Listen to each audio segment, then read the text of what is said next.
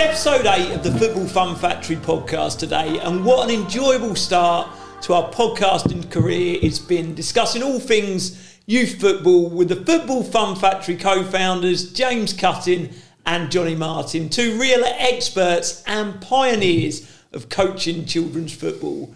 Maybe a little more challenging for me in the early weeks, having to get dressed up in the judge's outfit, where I'm finding the wig is getting itchier and itchier every week on my poor head. But you've got to do what you've got to do when putting important subjects on trial in Chaddy's court, I suppose. In this week's episode, we will be discussing the old carrot and the stick scenario. We've all been there, right? Within a session, when the kids aren't behaving how we'd like them to, and we've given the old we won't play a match unless you start behaving or something similar. I know I have in my early coaching days. But that's not right, is it? Surely the behaviour of the group comes from the environment we have built as coaches, and we shouldn't have to use persuasion tactics to engage the kids. Jonny, without trying to inflate your ego, you're up there with the best children's football coaches I've seen. Can't imagine you've ever used the, the old carrot and stick, have you? First of all, thank you very much, Chad. Really appreciate it, mate. Um, I, I probably did when I first started. I think just because when I played, the coaches would probably use that with me, and they would say, if you don't, as the, to the group, if you don't start behaving, we're not going to play a game at the end. So I think you almost conform to your early experiences. So I think I probably did do that when I first started until I sort of got educated on the, the benefits of match play and stuff like that. But what about you, JC?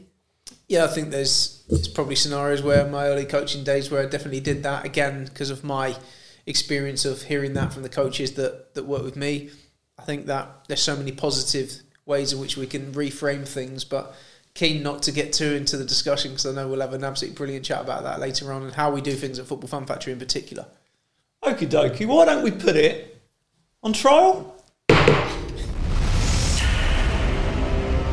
Okie dokie, we're back in Chaddy's court. I've got on my wig, my judge's outfit, and we are ready to put this subject on trial. James, Jonny, I've got two contrasting views. just said James and looked at Jonny and then said James, Jonny and looked at James, but it's fine. Let's go, let's go, let's go. I'm James. I'm you are Jonny. Okay, so we've got two contrasting views.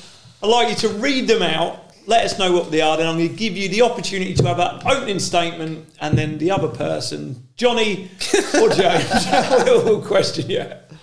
Go on in, Jonny. You can go first. Uh, children need positive praise and encouragement, and coaches should create a relaxed and pressure free environment 100% carrot and not the stick. Disagree. Carry Children need to be put in their place. Discipline is the only measure to get them to perform as they should. Never the carrot, always the stick. Interesting stuff, guys. Okay, Jonny, can you give your opening statement? And James, you're going to have the opportunity to, to question Jonny on this. I think it's pretty obvious that I will be the winner of this Chaddy's court because children do need positive praise and encouragement. Coaches should, without doubt, boost them up, create an environment where they absolutely love playing, where they're free from any pressure or external pressure that's put on them. And we should always try and yeah use the carrot, not stick. I mean, there's nothing really for me to say than the obvious. All children have various uh, motives for playing football or intentions, and, and parents obviously take their children along to, to take part in children's football. Some wish to progress their football, develop, and become a professional football player in the past, like Sir Judge. And Sir Judge. and I feel that, that that could get missed. The opportunities could get missed.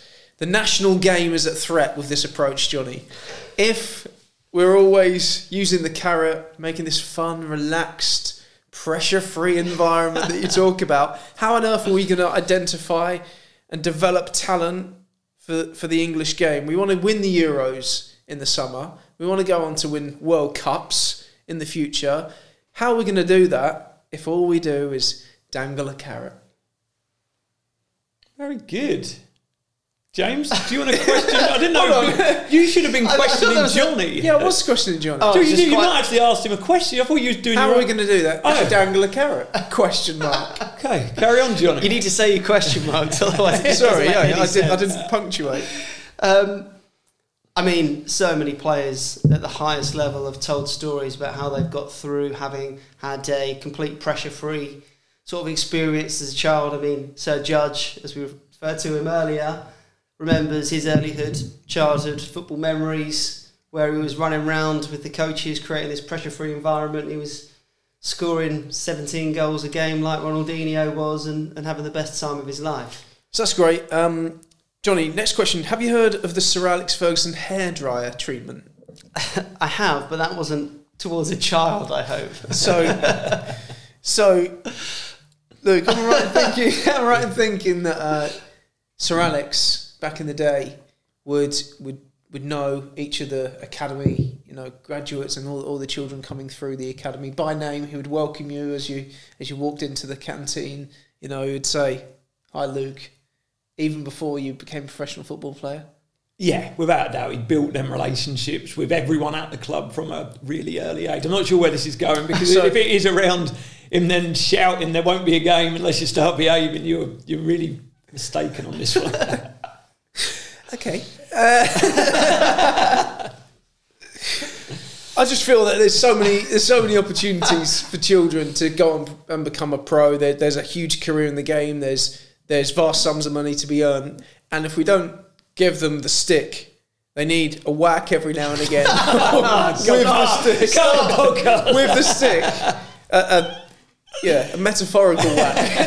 uh, they need they need incentive, and, and the carrot doesn't work with everyone. I think that's a better point that I'll now go to. That actually, It's too late, you said everyone needs a whack. If you, I'll take that back. If you edit that out, Ollie. If you um, treat every single child the same, so therefore there's a child within the session causing havoc. If the only way is the carrot, the carrot, the carrot, and that doesn't make an intervention, doesn't um, develop that that environment that you're looking for for the children, is that not a threat to the enjoyment of the session? Therefore, their lifelong participation within the game. I think there are other behaviour management techniques and coaching techniques beyond whacking the stick, the figurative stick, towards the children. And I think 100% you'll gain so much more um, enjoyment and development by using praise and encouragement in the children that you coach. And then if you do have to change your approach slightly, the stick is definitely not the answer. And there are a number of other techniques that you can use. Okay, I'm going to hold it there. James, do you want to give your opening statement, please? Absolutely, absolutely. So, um, I've listened to a number of different high-profile footballers recently talk about their upbringing and talk about how they made it to the very top. So, I listened to a brilliant podcast recently on another popular podcast um, with Steven Bartlett. I'm not sure if you've heard of it. It's up there in the charts with us. Sure. And and on that podcast, um, Thierry Henry talked about his upbringing, how tough it was, and how he made it to the very top. But actually, it was a really tough kind of upbringing that got him there. He talked about his father a lot and the coaches that he had, and he very much had the stick rather than the carrot in terms of that um, pressure. And that, that's what made him get to the top. Watched the recent Netflix documentary with one of your former teammates, David Beckham, Luke. And um, and he talked a lot about his dad and his upbringing, his coaches, and how they, uh, including Sir Alex, uh, helped him get to the very top. And uh, he famously kicked a boot that landed and cut his eye. I don't know If you know about that, but it was very much the stick that helped him get to the top. Two shining examples of the game. Two shining examples of um, how children can open up opportunities, go on to become a professional footballer. In my opinion, and it is my opinion, that the stick should always be used and never the carrot. Because if not, we just we're just too soft. We haven't won the World Cup since 1966, and I do not think we'll win it until something changes. Till it's just stick. Always stick. Do you have any questions? Cool. So obviously, with the uh, two shining examples that you've you've explained, I think both of those were probably more stick from their parents as opposed to their coaches. And I think their coaches, if you if you look back at their stories, probably played a part in creating a positive environment for them when they came to training. So I think that's key to differentiate. Easy for me to say, the parent and the coaches.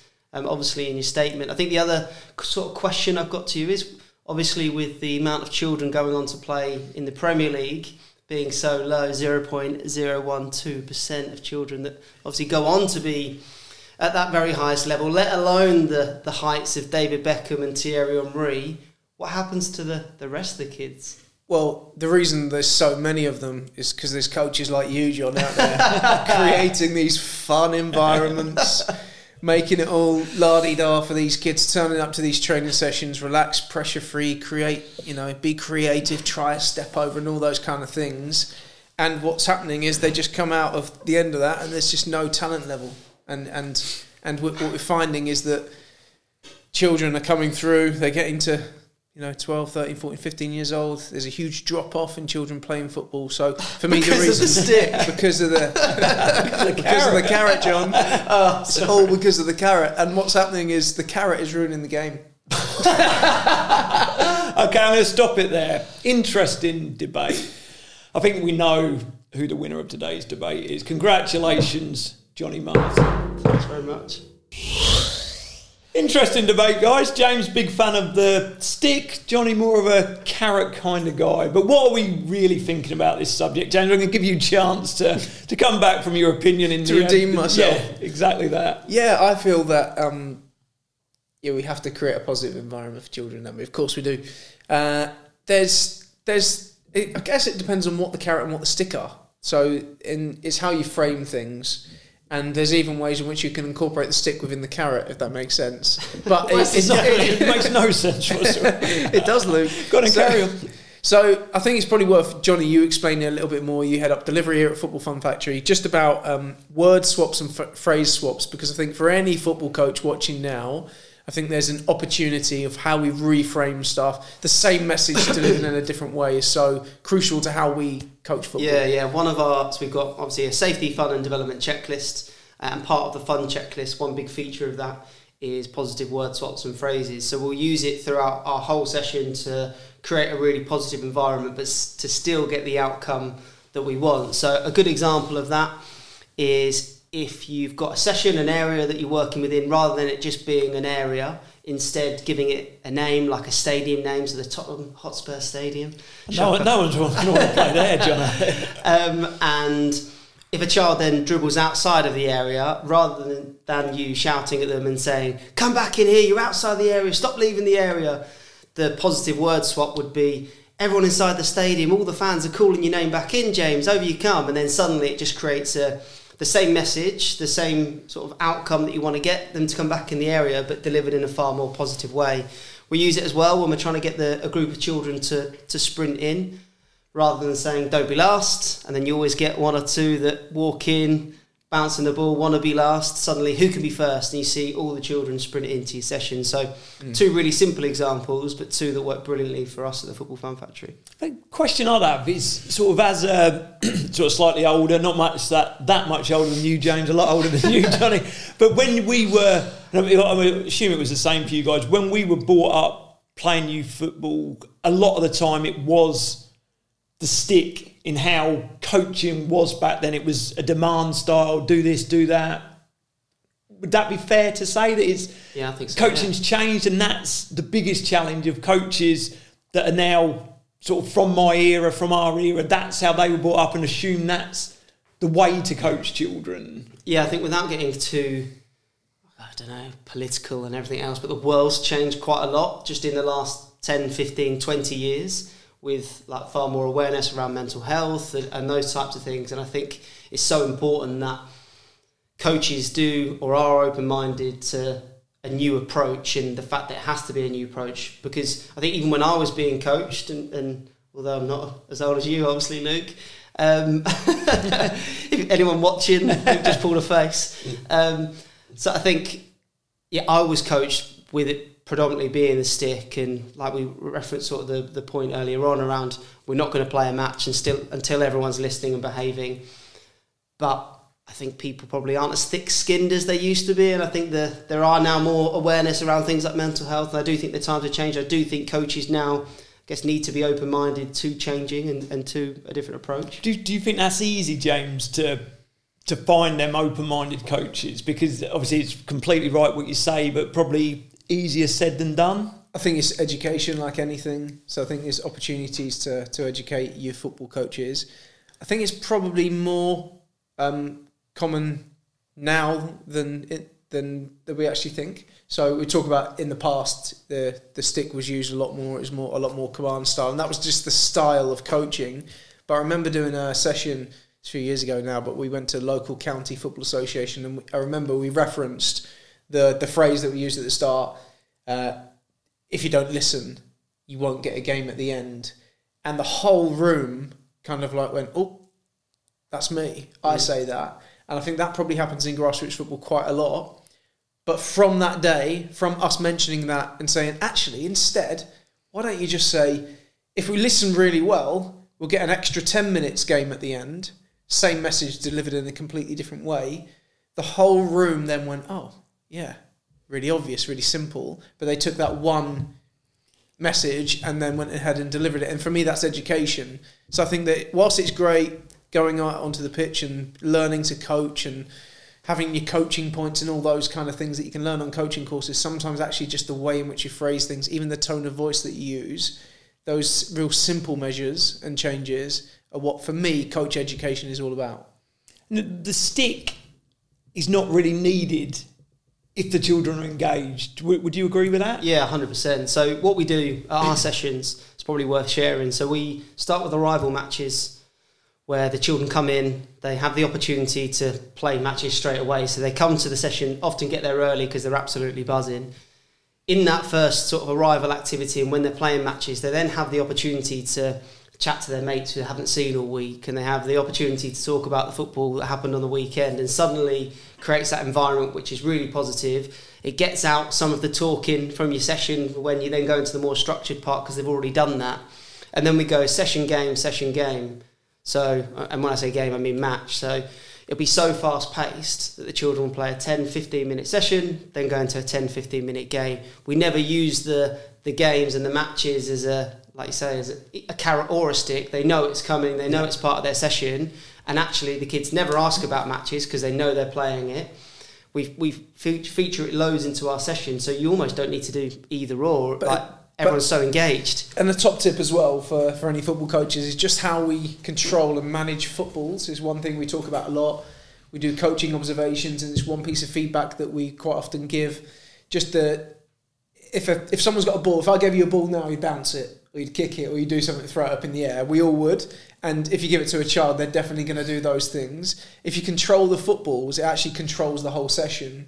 And when you've got a group of 10, 12, 15 children, if you've got 15 footballs bouncing or 15 footballs up in the air or rolling off in the wind or whatever it might be, then actually that's going to really disrupt your session. So when we then sit down with those children, they're all bouncing their footballs, and we say, if you don't listen, guys, if you're not listening to me, we're not going to play a match at the end of this session, or we're not going to be able to do this or that game or that activity that you want to do.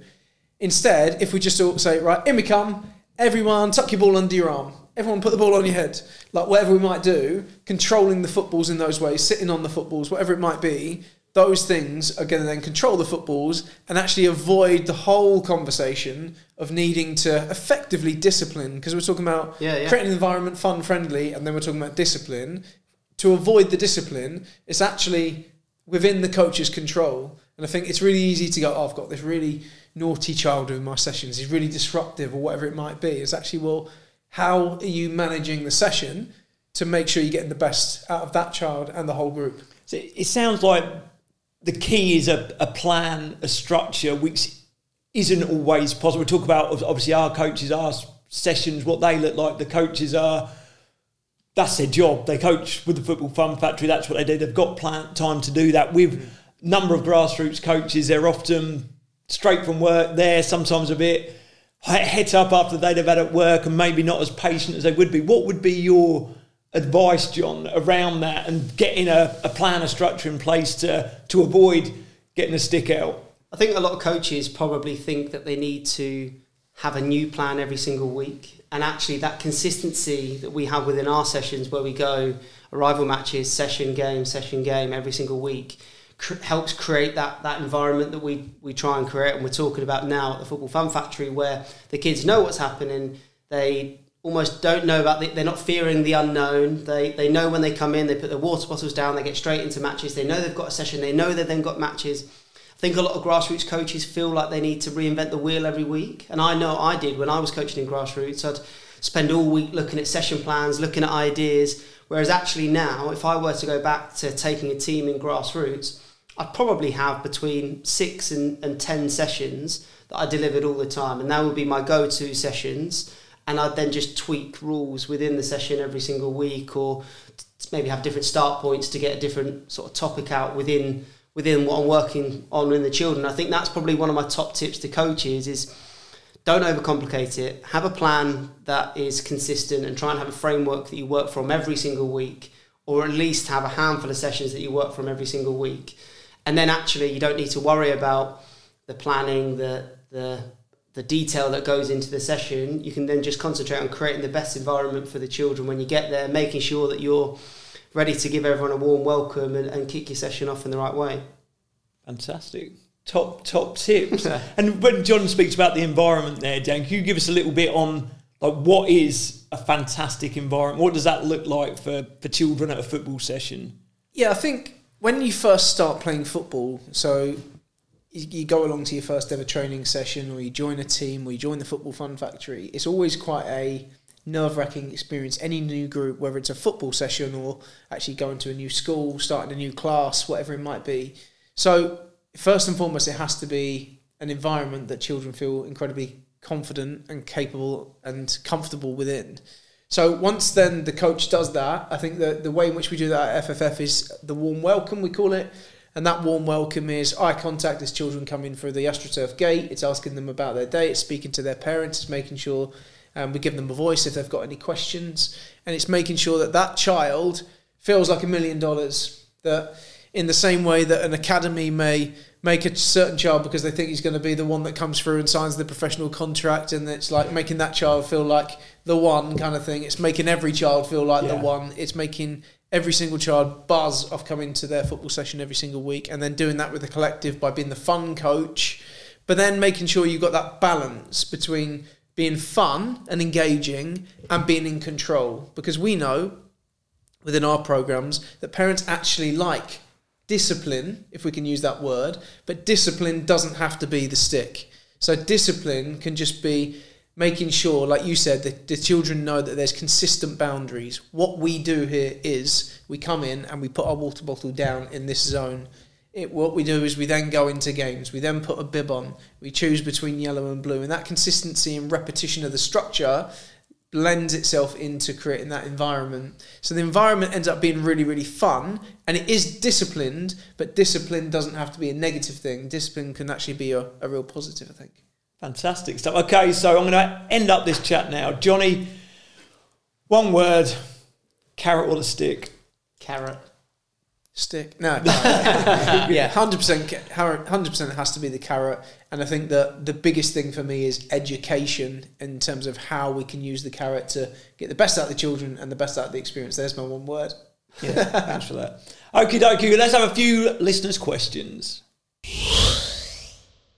Okay, dokie, I've got a couple of questions this week. The first one I'm going to give to James. Interesting one. What does the FFF have planned for 2024?